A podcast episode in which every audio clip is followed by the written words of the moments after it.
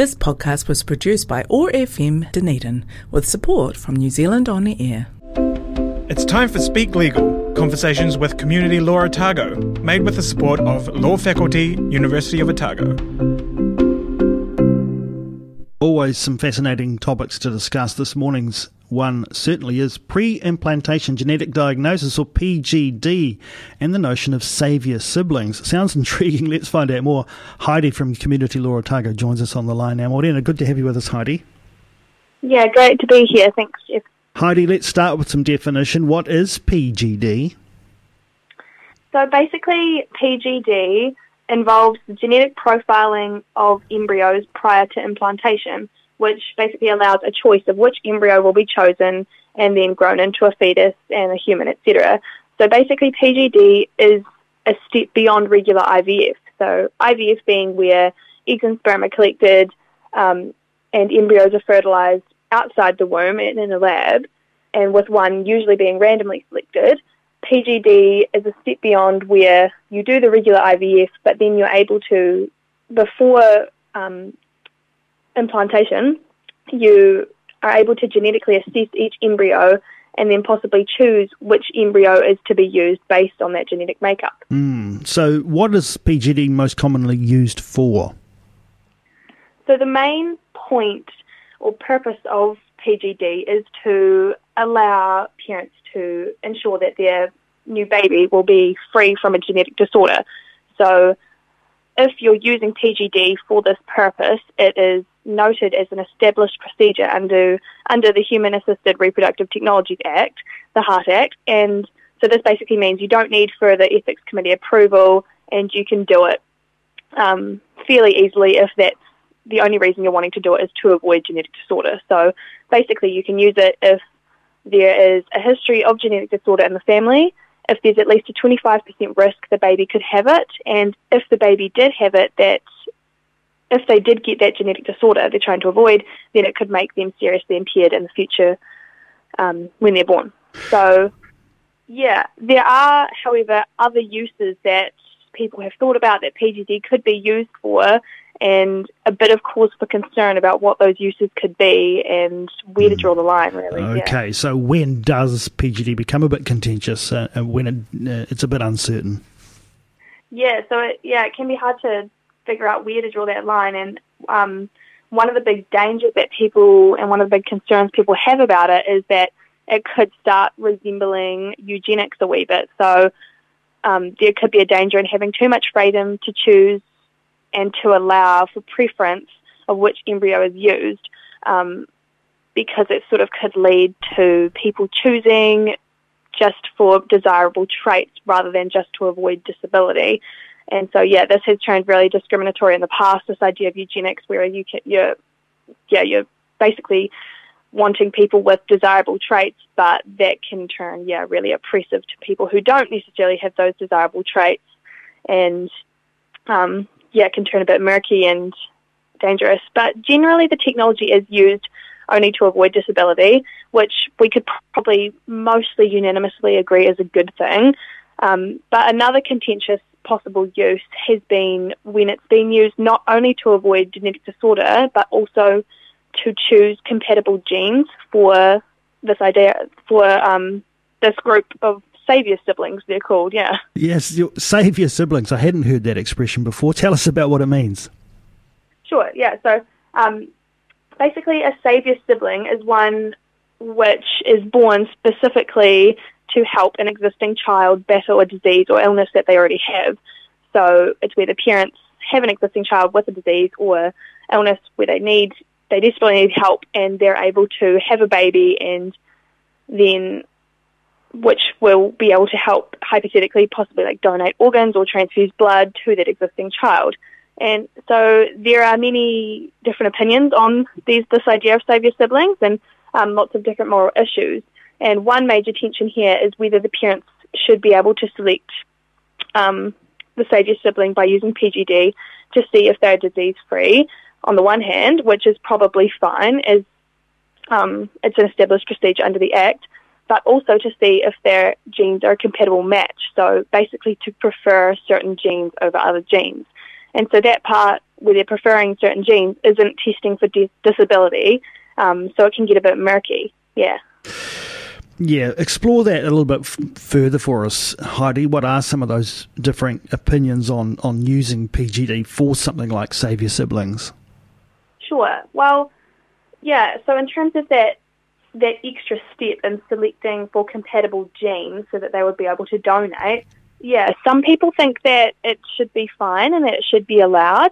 Um, some reasons for that being that, well, if they're already using the PGD to avoid disability for the child, they're already using this procedure of genetically profiling and ensuring that they don't have a disease, and they should also be able to select for compatible genes because there isn't, it's not really being any more intrusive, so there isn't any harm. And then sort of building from that, it's when you're choosing for compatibility, it's not the same as eugenics, they think, because you're not selecting a certain baby because it's going to be better than others or superior or um, have more desirable traits.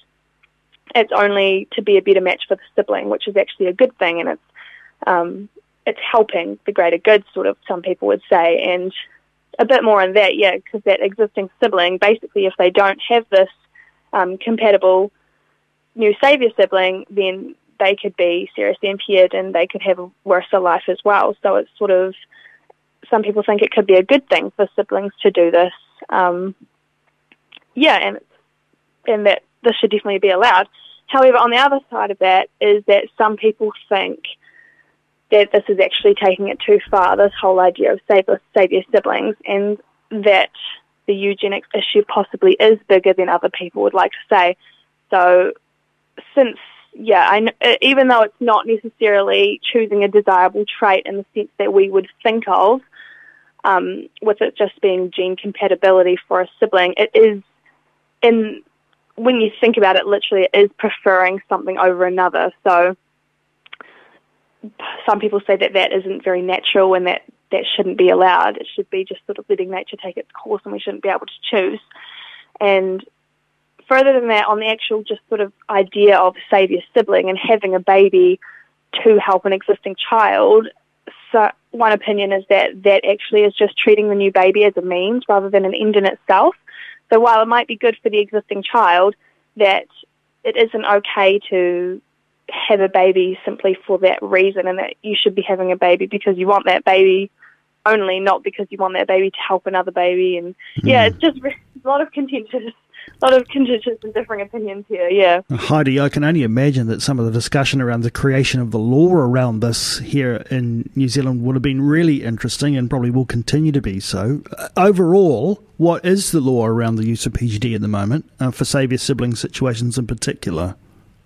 Sure. So generally, the use, the law around PGD and the use of PGD um, to avoid disease or disability of the baby is completely fine as an established procedure, as I've sort of talked about before, um, as long as it meets that criteria of disease in the family, 25% etc.